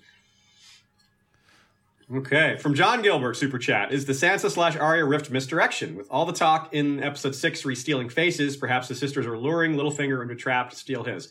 Well, I don't think they can both be in on it. We saw them alone, and there's no way they would suspect Littlefinger was snooping on them when they're in a room There's been- together with the door closed, There's been a line exactly about that, about Sansa being taught to think that. Being taught to think So that. that a guard, you always, always pretend that people are, are there. Okay, that's a good Sorry to point. interrupt, but well, what I'm, it still doesn't change my point that they they would. It's unlikely that they're both in on it, but it does. What Shay is saying does mean it's possible that they're just in case he's listening. They're always doing this stuff. I'm not sure that they would want to give up her faces like that. You know, because they were talking about her faces. But I'm maybe, suspicious but of it. I've seen a lot of arguments for it, and I, and I don't think that they're ridiculous, especially since many of the things they've done with Arya's plotline I thought was ridiculous. what they actually did was ridiculous, so why can't they do other ridiculous stuff? Things that I thought made sense, they didn't do. One thing about this that I, I, I was sort of analyzing why I am so suspicious of this, and again, this isn't necessarily a good reason, but it's because it feels weird that they wouldn't show us like they wouldn't let the audience see that they're coordinating this. Does that make sense? It's we generally speaking we get things from their perspective. So to have two different people whose perspective we normally get to have it hidden from us, does that make sense? It seems unusual. But like someone pointed out how Arya read that whole letter. Mhm. And uh, not only that, I even considered the fact in that episode that for all the things we want them to do, and they're taking the time to read this whole letter, you know. And someone else even pointed out that she kind of raised her voice to do it. So maybe they're trying to make sure Littlefinger hears this. And, you know, I I guess I can see some of these things, and I can't exactly tell you why I don't believe it, but I, I don't believe it. I, Okay. Uh, and I guess yeah, at least I don't get the vibe either. yeah. I think at least part of why I don't believe it is because what I do believe is that Arya is on this dark path, and this is just more of it. And it's frustrating mm-hmm. as an audience for us to see it, and maybe they sped it up too much or took it too far, and it's obviously not popular. But it is what I think is happening, and I think it's been happening for a long time. Yeah. But it's been hard for us to see or accept it because she's one of the good guys, and she's just this little girl, and et Right. cetera, et cetera. But I think she's been on a dark path for a long time, and she's still just on it right now. So. What were you going to say, LML? I was well. I mostly agree with Sean, uh, and I definitely. I think the major question is, will Arya and Sansa work it out and end up on the same team here? And all of this sort of, you know, arguing will have just been a contrivance, or is it really going to end in some sort of permanent schism, or Arya doing something horrible? So we'll we'll just have to see. I mean, I I feel like the sisters quarrel with each other, but they should have each other's back when it comes to external threats. That's how sisters always act and brothers. So we'll see. But What um, would make you think that Arya's going to do something horrible? From Never End, super chat. Love y'all. Do you think Dany will reveal the loss of Viserion? If the loss goes public, how do you think it will affect the balance of power and public perception of Dany? Very good question. I don't know that she will. It'd be interesting if she flies up and Cersei's like, "I thought you had three of those," and Cersei and Jaime, it's, Dany could be like, "I thought you had three kids." Oh. she might reveal it. It would be, I don't know, uh, an admittance of a, a slip, you know, a loss of power, or whatever. But that This- might be why she doesn't come. that that could be too. Uh, but I will say that having the Onsolia raid, the Dothrakia raid, and two dragons, it's what if she only had two in the first place? Would people be like, oh, she doesn't even have three dragons? You know, she still Well, has this massive army. They it might be- not want people to know that the how you know that they can be killed. I, I do agree, but maybe she is willing to let people know, hey, the threat is real. These zombie armies in the north are trying to warn you about. They killed one of my dragons. That's Mm. why I'm here trying to tell you. Like Yeah, you got to take it be, yeah. serious. You know. super chat from Gildor and Inglorion from Canada. Thanks for, for that, Gildor. I think we're considering Brienne being at King's Landing. Maybe she's the one who convinces Jaime to finally dump Cersei. Brienne is absolutely at King's Landing. There's, there's shots of her there. We see her walking in with Podrick and Jon and Tyrion and Sandor and all, all that group, which means she gets to interact with Sandor too, by the way. um, I don't know that we're going to get a chance for Jaime and Brienne to speak at all privately. That seems a little bit unlikely.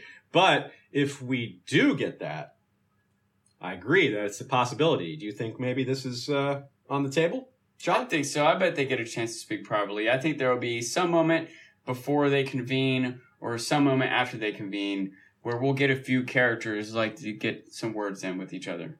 Cool. Okay, so also um, LML, what do you think? Do you think Brienne gets a chance to talk to Jaime? I think maybe they just cast long looks at each other from across the dragon pit. Good call. Super chat from Joey M. Where is Septa Unella? Clegane's shadow baby? I don't want to know what her deal is right now. That's the start. Rough to think about what's going on in those dungeons with Elia Martell or Elia Sand rather. Elia. Ellaria Sand rather.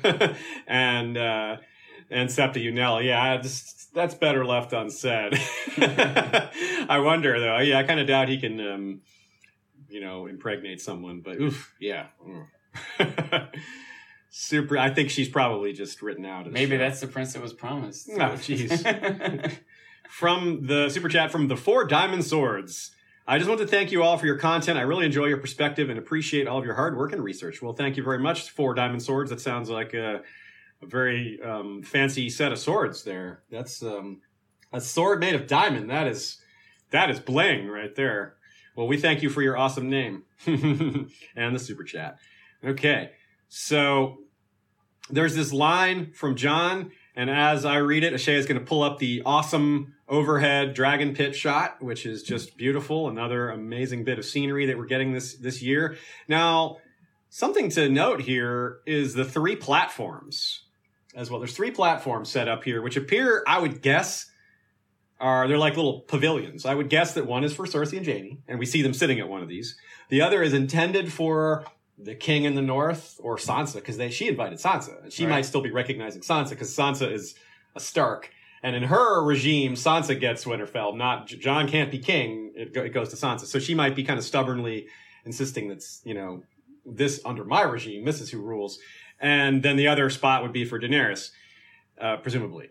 But the trailer shots show us that only Cersei seems to be actually sitting down. Because when Jon is delivering this line that says there is only war, one war that matters, and it is here, he's not sitting down. and he's standing up. He's standing up. this, He's not sitting in one of these pavilions. So it might be like, nope, I'm not a king anymore. I've knelt to Daenerys. She's, you know, there's two kingdoms now, and that's it. Um, which might agitate Cersei a little bit. so, um, that we talked earlier about what you said about Sandor drawing his sword, where he might just be cutting on the white to show to give evidence. I really like that idea. I think that's pretty accurate, but it could be Clegane Bowl, right? That's on the table as an option. People really, really want it to happen.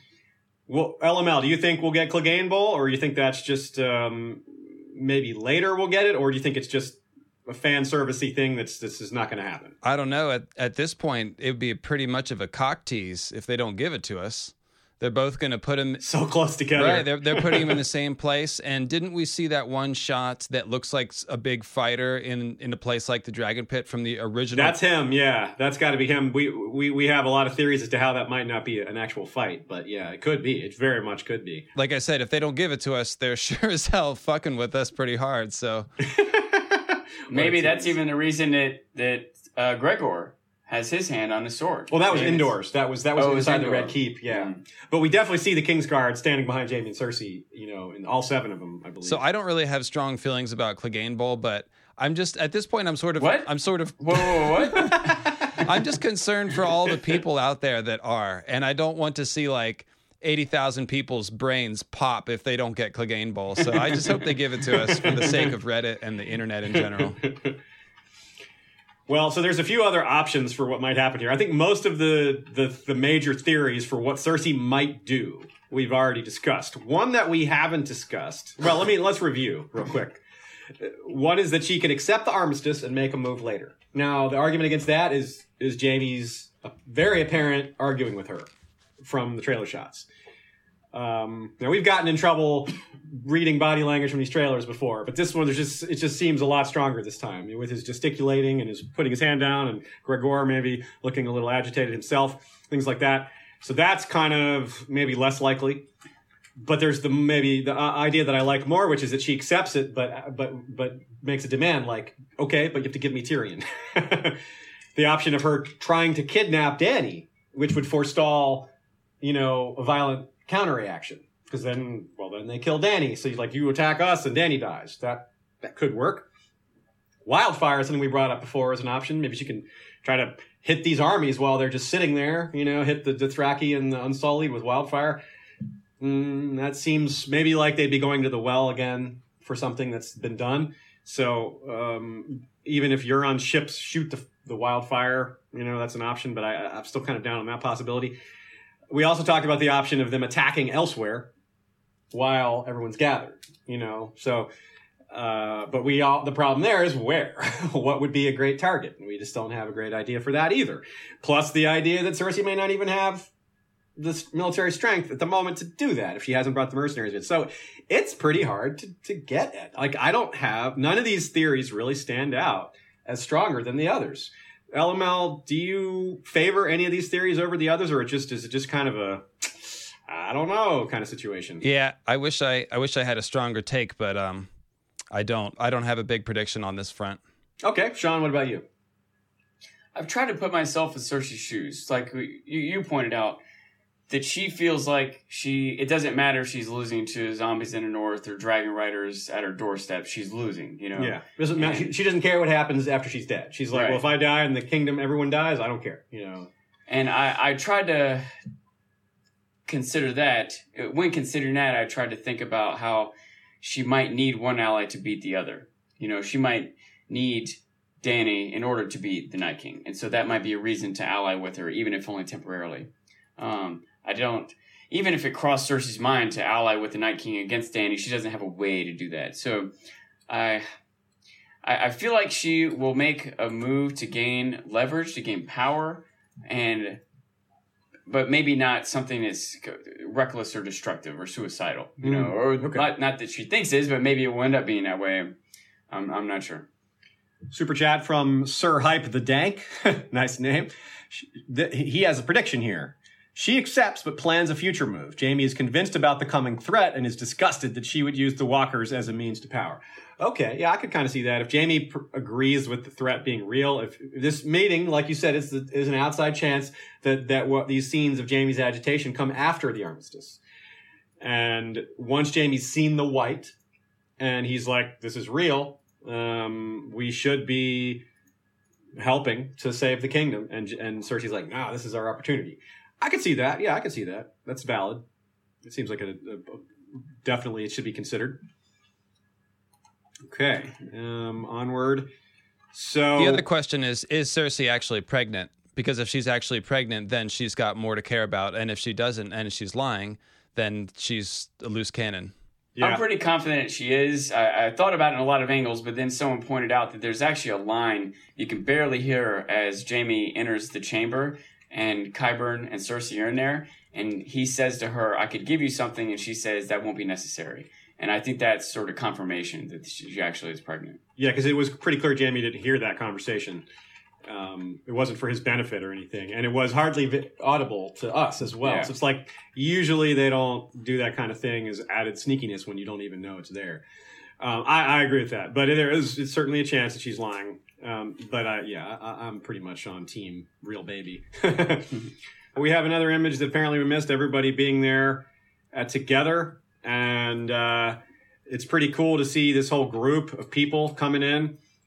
I love the dragon pit the way it looks, and I'm really just so excited to see what happens here. To see so many, because you know they don't have time for all these reunions. There's too many, so you just really wonder which ones they're going to decide to prioritize. You know, Podrick and and Tyrion, you know, Podrick and Bronn, probably not, but maybe you know Tyrion and the Hound could be interesting. The Hound and Patrick Jen. and Bronn might be a little more likely, even though maybe it's not as significant as some of the others. They're more likely to kind of be on the outskirts of the main happening. Yeah. Does that make sense? It's hard when Jaime's up on a stage to interact with you know Tyrion down on the ground, right? Yeah. But Bronn and Podrick might both be down on the ground. You know.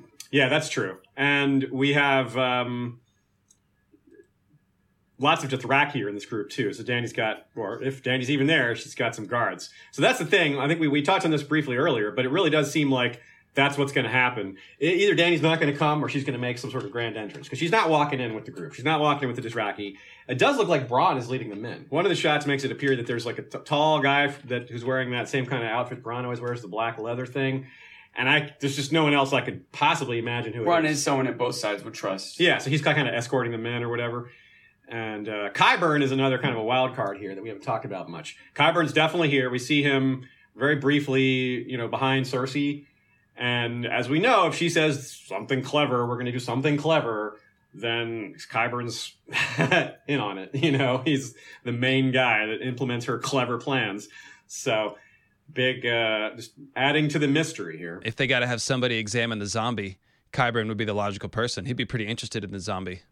Oh yeah, that's true. That's a good point. Have have the scientist take a look at the dead thing. He'd be like, "Yeah, I've seen this before."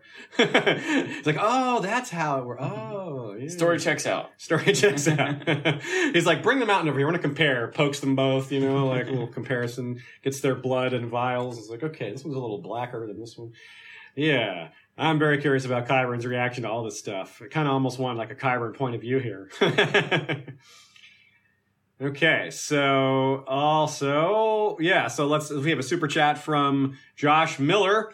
Do you think we'll see Cersei die and Jaime fulfills the prophecy? I mean, we see a still of them arguing. Could that lead to that?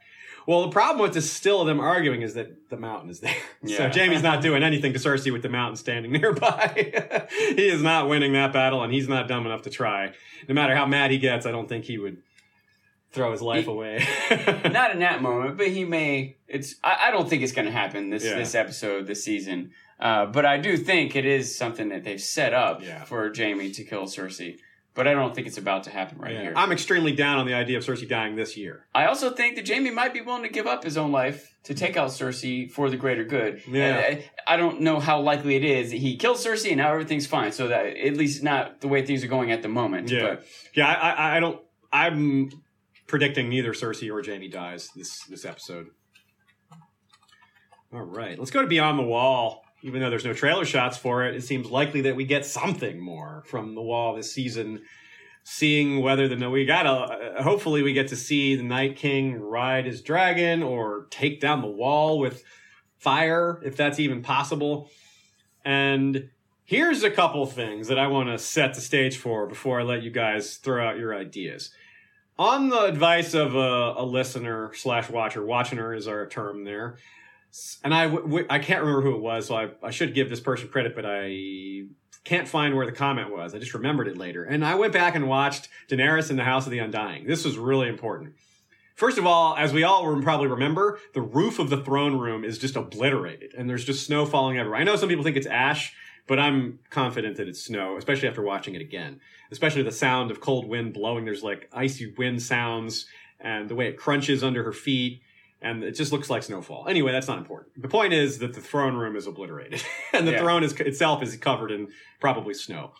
And she reaches for the throne, and then stops, and then takes a left away from the throne and walks through a door and she and it's the gate to go beyond the wall which is what just happened she was going for the throne and then is interrupted by the threat to the north and she goes beyond the wall which is awesome long-term planning which says to me that either they planned this really well in advance or this is what george told them which Yeah. i lean more towards the latter because they're going to take most of their ideas from George when they can, because why? Why would they make new stuff up when they have it already written? It's just easier for them. But sometimes they have to make new stuff up because in an adaptation. Now that scene continues. Once she's north, she sees a tent and she goes inside the tent, and it's Drogo holding their child. She recites the prophecy of Mirri Maz Duur, talking about her inability to have children, and she's you know she's breaking down a little bit, crying a little bit, but then she kind of steels herself and walks out. And Drogo says nothing. And you know, he had lots of lines before that talking about, well, maybe I wasn't ready to go to the Nightlands because I was refusing to go without you, you know, and it's very emotional for her. And as soon as she walks out, she sees her dragons chained up on a little platform. And and uh, the warlock grabs her in chains and, and holds her in prison and goes on this line about power. He talks about how the the dragons are making them more powerful. And the closer they are to the dragons, the more powerful they are. They specifically speak of proximity. And she, he also says that's why they're keeping Dany alive because the dragons are more powerful in her proximity. So, uh, transitive property, they're more powerful with Dany nearby. And the warlocks are more powerful with the dragons nearby. So it's like a it's like a conduit. They're more powerful, and so that's why they want her alive and they want the dragons alive because it makes them more powerful. Now take that concept and consider the Night King. Is the Night King more powerful because he's in proximity to a dragon, just like the warlocks were? If so, that's damn scary because he's already super powerful. He's got incredible throwing abilities and raising the dead. Maybe he's so powerful he could fly south of the wall on a dragon. yeah. Ooh. Yeah. so yeah, maybe he can melt the wall. Maybe he can freeze the wall. I don't know what freezing the wall. It's already frozen, but freeze the gate or something so that it becomes brittle and can be broken. You know, the metal gets so cold that it can be just walked through. There's still the problem with the, the spells in the wall that can maybe drive them off. So it's hard to predict. This is just like the armistice meeting. This is hard to predict how the dragon's powers will work. I mean, we're talking about magic here. Like predicting how unseen magic will work is just that's that's just guesswork is really all we could do. So, but that said, with all this in mind, let me have some let me have some takes. What are your predictions on what might happen? Will the wall come down is part of the question and will the dragon be a part of that? LML, let's start with you. No, I don't think the dragon should be able to take the wall down. The dragon should breathe something cold, so he should only be able to add to the wall and make it bigger. That's what he wants to do. He's going to make it mm-hmm. taller. this thing's not tall enough. but I'm pretty sure everyone knows the best way to take down a 700 foot ice wall is with a meteor or a comet. Still holding out for that one. Well, re- re- remember, we're talking about how magic is unpredictable. I'm just saying it's possible that what brings the wall down is confetti and that the dragon breathes confetti. It's just my wild guess. I can't predict this crazy magic. I'm just going with confetti. Snow and Winterfell says has an interesting question here. This is uh, going back to the dragon pit. What are your thoughts on the logistics of this scene? Take into account Jerome and Lena's hatred of each other. P.S. Arya and Gendry for the win. That is an interesting catch. Some of you guys might not be aware of this. It's something we've pointed out, but we haven't pointed it out recently. In real life, Jerome, uh, which is Bronn, that's his real name, and Lena Headey, that's the Cersei, of course, used to have a relationship, and it did not end well. They there is like they have gotten into shouting matches on set apparently, and since these shouting matches just couldn't stop, they just don't shoot scenes with them anymore. They they don't have them next to each other. They keep them away from each other. It's like real world segregation of of uh, Lena and Jerome. But he's seen in the dragon pit, and so is she. So I wonder if there was. Uh, they just had to keep, the dragon pit's pretty large. Maybe they're just on. Maybe It's it also been years. Like maybe they've tempered their It's possible. emotions. I think their relationship was prior to Game of Thrones, though. It, it had already been years. Yeah, yeah, I guess so. And the thing is, maybe they used it. Cersei is supposed to be kind of agitated because of Tyrion's presence, and this whole thing is an affront to her. She's agitated at him specifically. In fact, Yeah. Are Yeah. you going to punish him? Are you going to punish him? So maybe this is just like they just, all right, Lena, use this. You need you need a little extra a boost in your anger. We'll give you some real something to be angry about for real, and just channel it into your acting. That's pretty cool. Well, but also this P.S. Arya and Gendry for the win. Yeah, we can hope so. If Gendry goes to Winterfell, that's it's definitely on the table. I hope that happens. That'd be pretty cool. Okay. You know, Gendry also could. It's also I, I didn't think about it till just now, but it, at first it was just like, oh, this is a way that they could reunite, even though we didn't at least get Jon him talking about it. What if they actually get together? Neat reunion. But hold on, there might be more to it. Gendry could get Arya to recognize the real problem, the real threat. Like, stop squabbling with your sister. There's a zombie army up there. You know, that could be some significance to them coming together. That's true. Yeah, right on. Okay, um, so we've got a few more things to cover. We had some questions pulled. We are running a little short of time, so we may not get to all of them, but we'll try to get to them. Uh, we'll try to get through this really quickly. Uh, You still have time to get a super chat if you'd like, but we are going to be closing this down fairly soon. Okay, so worry of the week is a usual feature for us. This is tricky this time. It's very tricky in my mind. There's one in particular that I think maybe is a little bit overlooked. We already talked about Littlefinger, so we don't need to weigh in on Littlefinger. Uh, are either you guys worried about Sansa or Arya? Or they just have too much plot armor. Too much plot armor. Yeah. What about you, LML? You think that's too much plot armor for them? Okay, so none of us are particularly worried about Sansa or Arya. I agree. If either of them are in danger, it feels like Arya is a little more likely to be in danger in the short term. Long term, if Sansa goes against Jon, that would be she'd be in the longer term danger. But I agree. Like this episode, one of them dying seems like really far fetched. Sandor Clegane, got to consider him if he if he gets into Clegane Bowl. There's no guarantee he wins, and if Cersei like demands him as one of the hostages or something like that. Hey, some people might be worried about Sandor. Some people might be worried about Gregor. he has all those Gregor fans out there. the mountain has a big fan base. That's right. Theon and Yara. I mean, Theon himself probably not too worried about Yara though. We've been worried about her all season. Oh, yeah. Shea is worried about Yara. Um, so I think that one's on the table. Now here's the one I think people are overlooking: Dolorous Ed. if the wall comes down, that's the dude. That's the one guy we know of who's right there. But I mean, Beric are there too. Beric and maybe Gendry are still at the wall too, and Tormund. Tormund, yeah. But uh, yeah. So any any thoughts there? Any any worries about Tormund or Beric or Dolorous Ed there? LML. I tend to think if any of those guys were going to die, they probably would have died last week on the expedition. I don't really see the point in having them survive only to die, but of course, if the dragon pit turns into a scrum, you never know. Yeah, that's true. I'm I'm kind of down on him. Scrum breaking out in the dragon pit because Cersei herself is seen sitting right in the middle of it, and maybe she's just that ballsy that she would be willing to count on Gregor to protect her and the other Kingsguard. But there's all those Dothraki and Sandor and Jon and Dav. Well, Davos isn't a big worry, but I don't know. Yeah, uh, you're right though. It could happen. There's there's no there's no doubt it could happen. You know, something just popped into my head. Uh, it's possible that Theon goes on some mission to rescue Yara and finds out she's at King's Landing. Euron took her.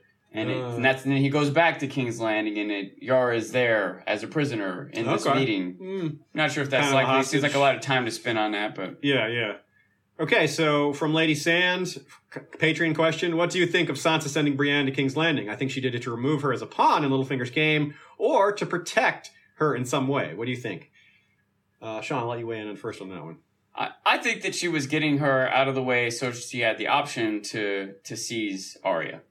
But it does occur to me that that is a good question. That Sansa might know that Brienne can't play this politic game, Mm-hmm. and so I, I I have to get you out of here. Your your your nobility or whatever is going to get in the way of some conniving moves that I need to make. Yeah, it was a, it was an odd, not bad necessarily, but odd, maybe interesting choice to send Brienne. Like you're right, Brienne is not the negotiator type at all. So Sansa sending her is. On the other hand, as we talked about at the time, who else would she have sent? Right? Yeah. and there's just no other named character that that really makes a lot of sense. LML, do you have a take here? Yeah, I. I don't think you can really make much sense of the Sansa Arya thing. I gave up on that a while ago. They needed Brienne in King's Landing, and so they sent Brienne to King's Landing, and I don't have anything else to say about it. just kind of a way to get her there to maybe interact with Jaime and or Sandor and or whoever else. Yeah. Okay, I can buy that. Uh, here's a speaking of reunions from Sir Nike Tone Lowell. That's a great name. Do you think the Hound and Bronn will revisit their chat before the Battle of the Blackwater next episode? Hound and Bronn, that's an interaction I didn't consider. They've met before, and they're definitely standing about 10 feet apart as everybody walks into the Dragon Pit. So I kind of don't think they'll have time for that. It's such a small one, considering there's so many other important meetings to have, but that would be kind of cool if they at least shoot each other a look or something. I'll tell you, there's a lot. I mean, obviously, there's a lot of material in Game of Thrones. There's a lot of tentpole moments, and there's a lot of emotional moments, and a lot of, you know, images burned into my mind. And that that's one of them. That's like I'm going to call a highlight moment that I don't even know quite how to explain why it's so prominent in my memory of the show. Was that uh, banter, I guess, Mm. between Bronn and Hound at the Blackwater Bay? We uh, comment and a question from Lord of the Halls. Uh, he says, "I really think Tormund should have been one of the people to travel down to King's Landing because it shows the unity that's happening in the North. The Wildlings have even teamed up with the Northerners and with Daenerys at this point, which is really says something, you know, because they're this this you know everyone perceives them as this savage wild people, and they're actually they've actually submitted because of the threat is so big. That does say something. That's an interesting point. I do agree for a lot of reasons. I feel like Tormund should have gone. One, because it gets us a lot of great interaction, just like from an entertainment standpoint. It seems like a miss to not send him. And also, right, from a political stance, it seems like even the wildlings are on board. We are even willing to align with them. The North has come to terms with this. Come on, you got to understand the level that we're at for this. Maybe you could argue, well, you know, Tormund's the leader of the wildlings. He's got to stay up there. Just like, you know, how Jon's the leader of the North and he's got, oh, wait, no. Seems like Tormund could go, you know. It's also from Lord of the Halls. He, he says that notice that in the books, Tormund's reputation is Tormund Tall Talker because he's a big talker. He says all these wild things. But now in the show, he's ridden a dragon, fought the army of the dead, seen the Night King, fought White Walkers, been a close ally to the king who's been di- who's died and come back, seen the power of R'hllor, lighting swords on fire bringing someone back from the dead. Literally climbed the wall and then defended it. Yeah.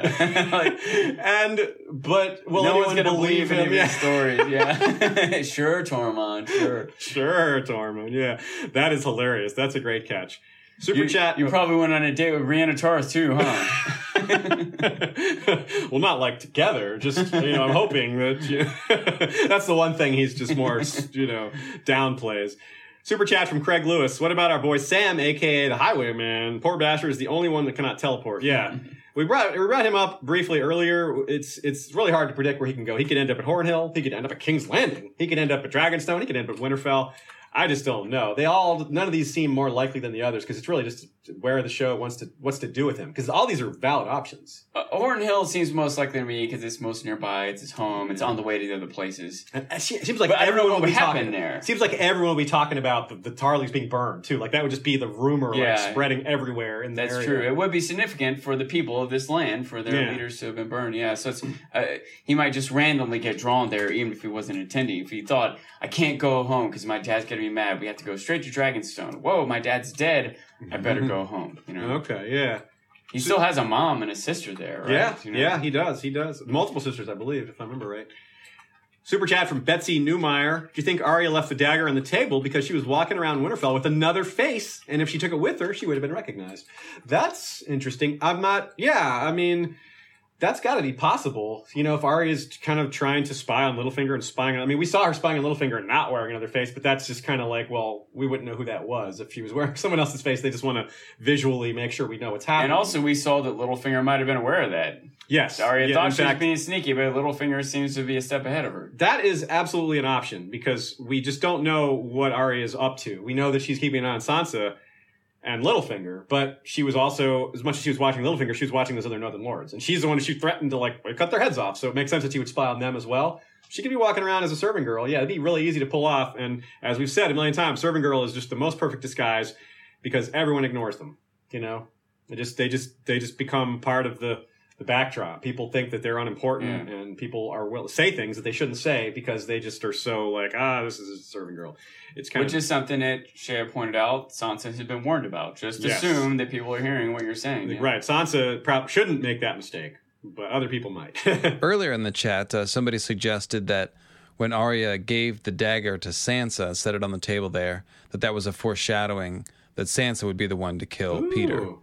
Which I thought was pretty Okay. cool. I did take note that they are bringing our attention to this dagger over and over again, not just in King's Landing. It's in a book down in Oldtown, right? Mhm, yes. And it's they make this big deal about Littlefinger giving it to Bran, and then Bran giving it to Arya, and then something I didn't catch at first, but Littlefinger witnessing Arya having it after he just gave it to Bran when he's fighting when when Arya's fighting Brienne. You know, she pulls that dagger out. Littlefinger sees that, and now here Arya is giving it to Sansa. They're definitely keeping track of where this thing is going, and I I do feel like it's not a random coincidence that they're trying to whether it's symbolism or foreshadowing or there's some or, or you know a, a, a piece of someone's uniform, uh, if you will, costume to be recognized or not recognized. They're clearly drawing our attention to it. I haven't quite made sense of it yet. Hmm, okay. Uh, comment from Painkiller Jane. Just a comment about the death and enslavement of. He- She is great at coming with these these you know deep historical take cuts. It is the Grey King slaying Nagga and making a thrall out of her living fire. That's really cool. Which is the Grey King legend is that she he slew a slee, slew a sea dragon. Did the sea Whoops. dragon have an Irish wrist- wristwatch? I never say it right. Yes, it did. and that's how he knew what time it was. and Nasanaga was a sea dragon and made a thrall out of her living fire. He had captured the fire and used it to light his hall and all that stuff and make made his hall with the bones and everything. So if, if you guys are familiar with that story, it's it does it is kind of a, a nice fit. And she says also the resurrection was very much like the Ironborn baptism, which was conveyed via the touching of the forehead and the drowning component right prior to his death. Great catch here. She says, I feel like D&D are taking the literal meaning of the phrase, may the power of Christ compel you and using it for demonic possession rather than exorcism. that is cool. That is cool. I don't really have anything to say about that other than that is a nice little catch that probably wasn't intentional by D&D, but it absolutely fits. You know, it does spark a thought that I have. Uh, I've had a few conversations with some friends about the nature of religion in this world, Yeah. and think for a second if if I'm trying to have this idea that the whole scene in the North was, uh, if not a plan, a fulfillment of destiny by the Night King, right? He Yeah. he either planned or had this vision that he was supposed to be there with the chains over the frozen lake in order to capture the dragon and maybe even part of it is to not kill dany or jon because it seemed like he could or Beric, you know um, if that is all the case it seems odd that the other characters were led there Yeah. right? Like the. Lord of Light gave Sandor this vision. Hmm. Beric is on this quest to go up there. Yeah. Thor seems like it's what they're supposed to do. Bran even gets the image of the Night King and the army coming. Huh. Why? Why would the Lord of Light lead them to this trap? Hmm. Unless the Night King also follows the Lord of Light, Or at least, or it's the same energy they're all drawing on. Maybe it's the Lord of Exactly. Light, it's just some sort yeah, yeah. of ma- Maybe it's just prophecies are tricky, and in the same way that I think about some things that that, you know, it, let's say that the Night King had the power to like fly south and show force or make some attack on this new dragon. He's got more power because of it. He brands marks so he can pass whatever theories you come up with. Why would he do that? Why would he do something that would unite everyone against him? Mm. So uh, that it's a neat idea, but I assuming he has some vision of what's coming and some master plan, I don't think he would do something to unite people against him. But it also seems weird that the Lord of Light would lead them all into this trap if he, if the Lord of Light has some intent to defeat the Night King. I'm not sure. It's something I'm constantly perplexed by and thinking about the role of the gods in this. And it comes to my mind when you point out the similarities of the Night King bringing this dragon up to the similarities of the drowned god and their religion, their baptism of sorts. I, I, I, my default thought is that there's either only one god or all the gods are the same, Hmm. and they're just interpreted by different cultures differently. I agree. That's and to whatever extent that is true, I wonder what the role of the gods are in these happenings that are playing out, not just among the humans, but the the, the fantastic creatures of the land, the zombies and the dragons. How much of this is them deciding versus them following something that the lords have, the, the, the gods have planned in Set the first motion place? Do they have yeah. control over their destiny? Does any of this matter, et cetera, et cetera? Okay, uh, here's a correction from earlier. Someone caught my my in- uncertainty about that Jon quote. When Jon was talking about their families fighting side by side for centuries, that was in episode one. Thank you, B word, for that catch. I had that in my notes to look up, and I neglected to look it up for the episode. She said he he says that to Ned Umber and Alys Karstark. That fits great. So okay, good. That's good. Then that line has been taken care of. We still have, of course, Jon saying the Great War is here. And and we have definitely speaking to Cersei about there's only one war that matters and it's here. So there's that. Okay, so LML has to go in a second here, and we do as well. So one last question from Red Ramirez Ravenhorn of Skagos. It says, I cannot believe how competent Cersei is in the show. I really hope that Euron betrays her, considering she is openly sleeping with her brother and is pregnant, even though she is practically engaged to him. Yeah, Cersei is a lot more competent in the in the show than in the books. So then the question continue, or the actual question here is: Will the Golden Company show up in this episode? Based on the show timeline, they could be in Westeros by now. In the books, they've they're already in Westeros. Will they break their contact with Cersei to serve a Targaryen? Ooh, um, I would think not because there's almost no way they're not aware of Dany by now. And if they wanted to side with her, they could have easily shown up, presented themselves to her a number of different ways by now, sent a message to her. I, I think that the Golden Company in the show is probably not going to have any sort of ties like they do in the books to Targaryen lineage of any kind uh, or any kind of history like that. I think they're just going to be a big mercenary army. I'm guessing they're going to simplify things like that. You know, it occurs to me that this this may be an opportunity for the for the Golden Company to arrive when we see Dany's armies amassing out Oh. King's Landing. What if we see this other army come out? Who's that? That's the Golden Company. The Golden Company, you know, like even if That we don't be cool. necessarily get comments from the leaders or whatever, it still could be uh, a way to get back to that. Uh, oh, look at this. As promised, The Golden Kitty. The golden kitty. This is again Xerxes the cat. He is a blue-eyed uh, ice kitty who doesn't really want to be picked up right now.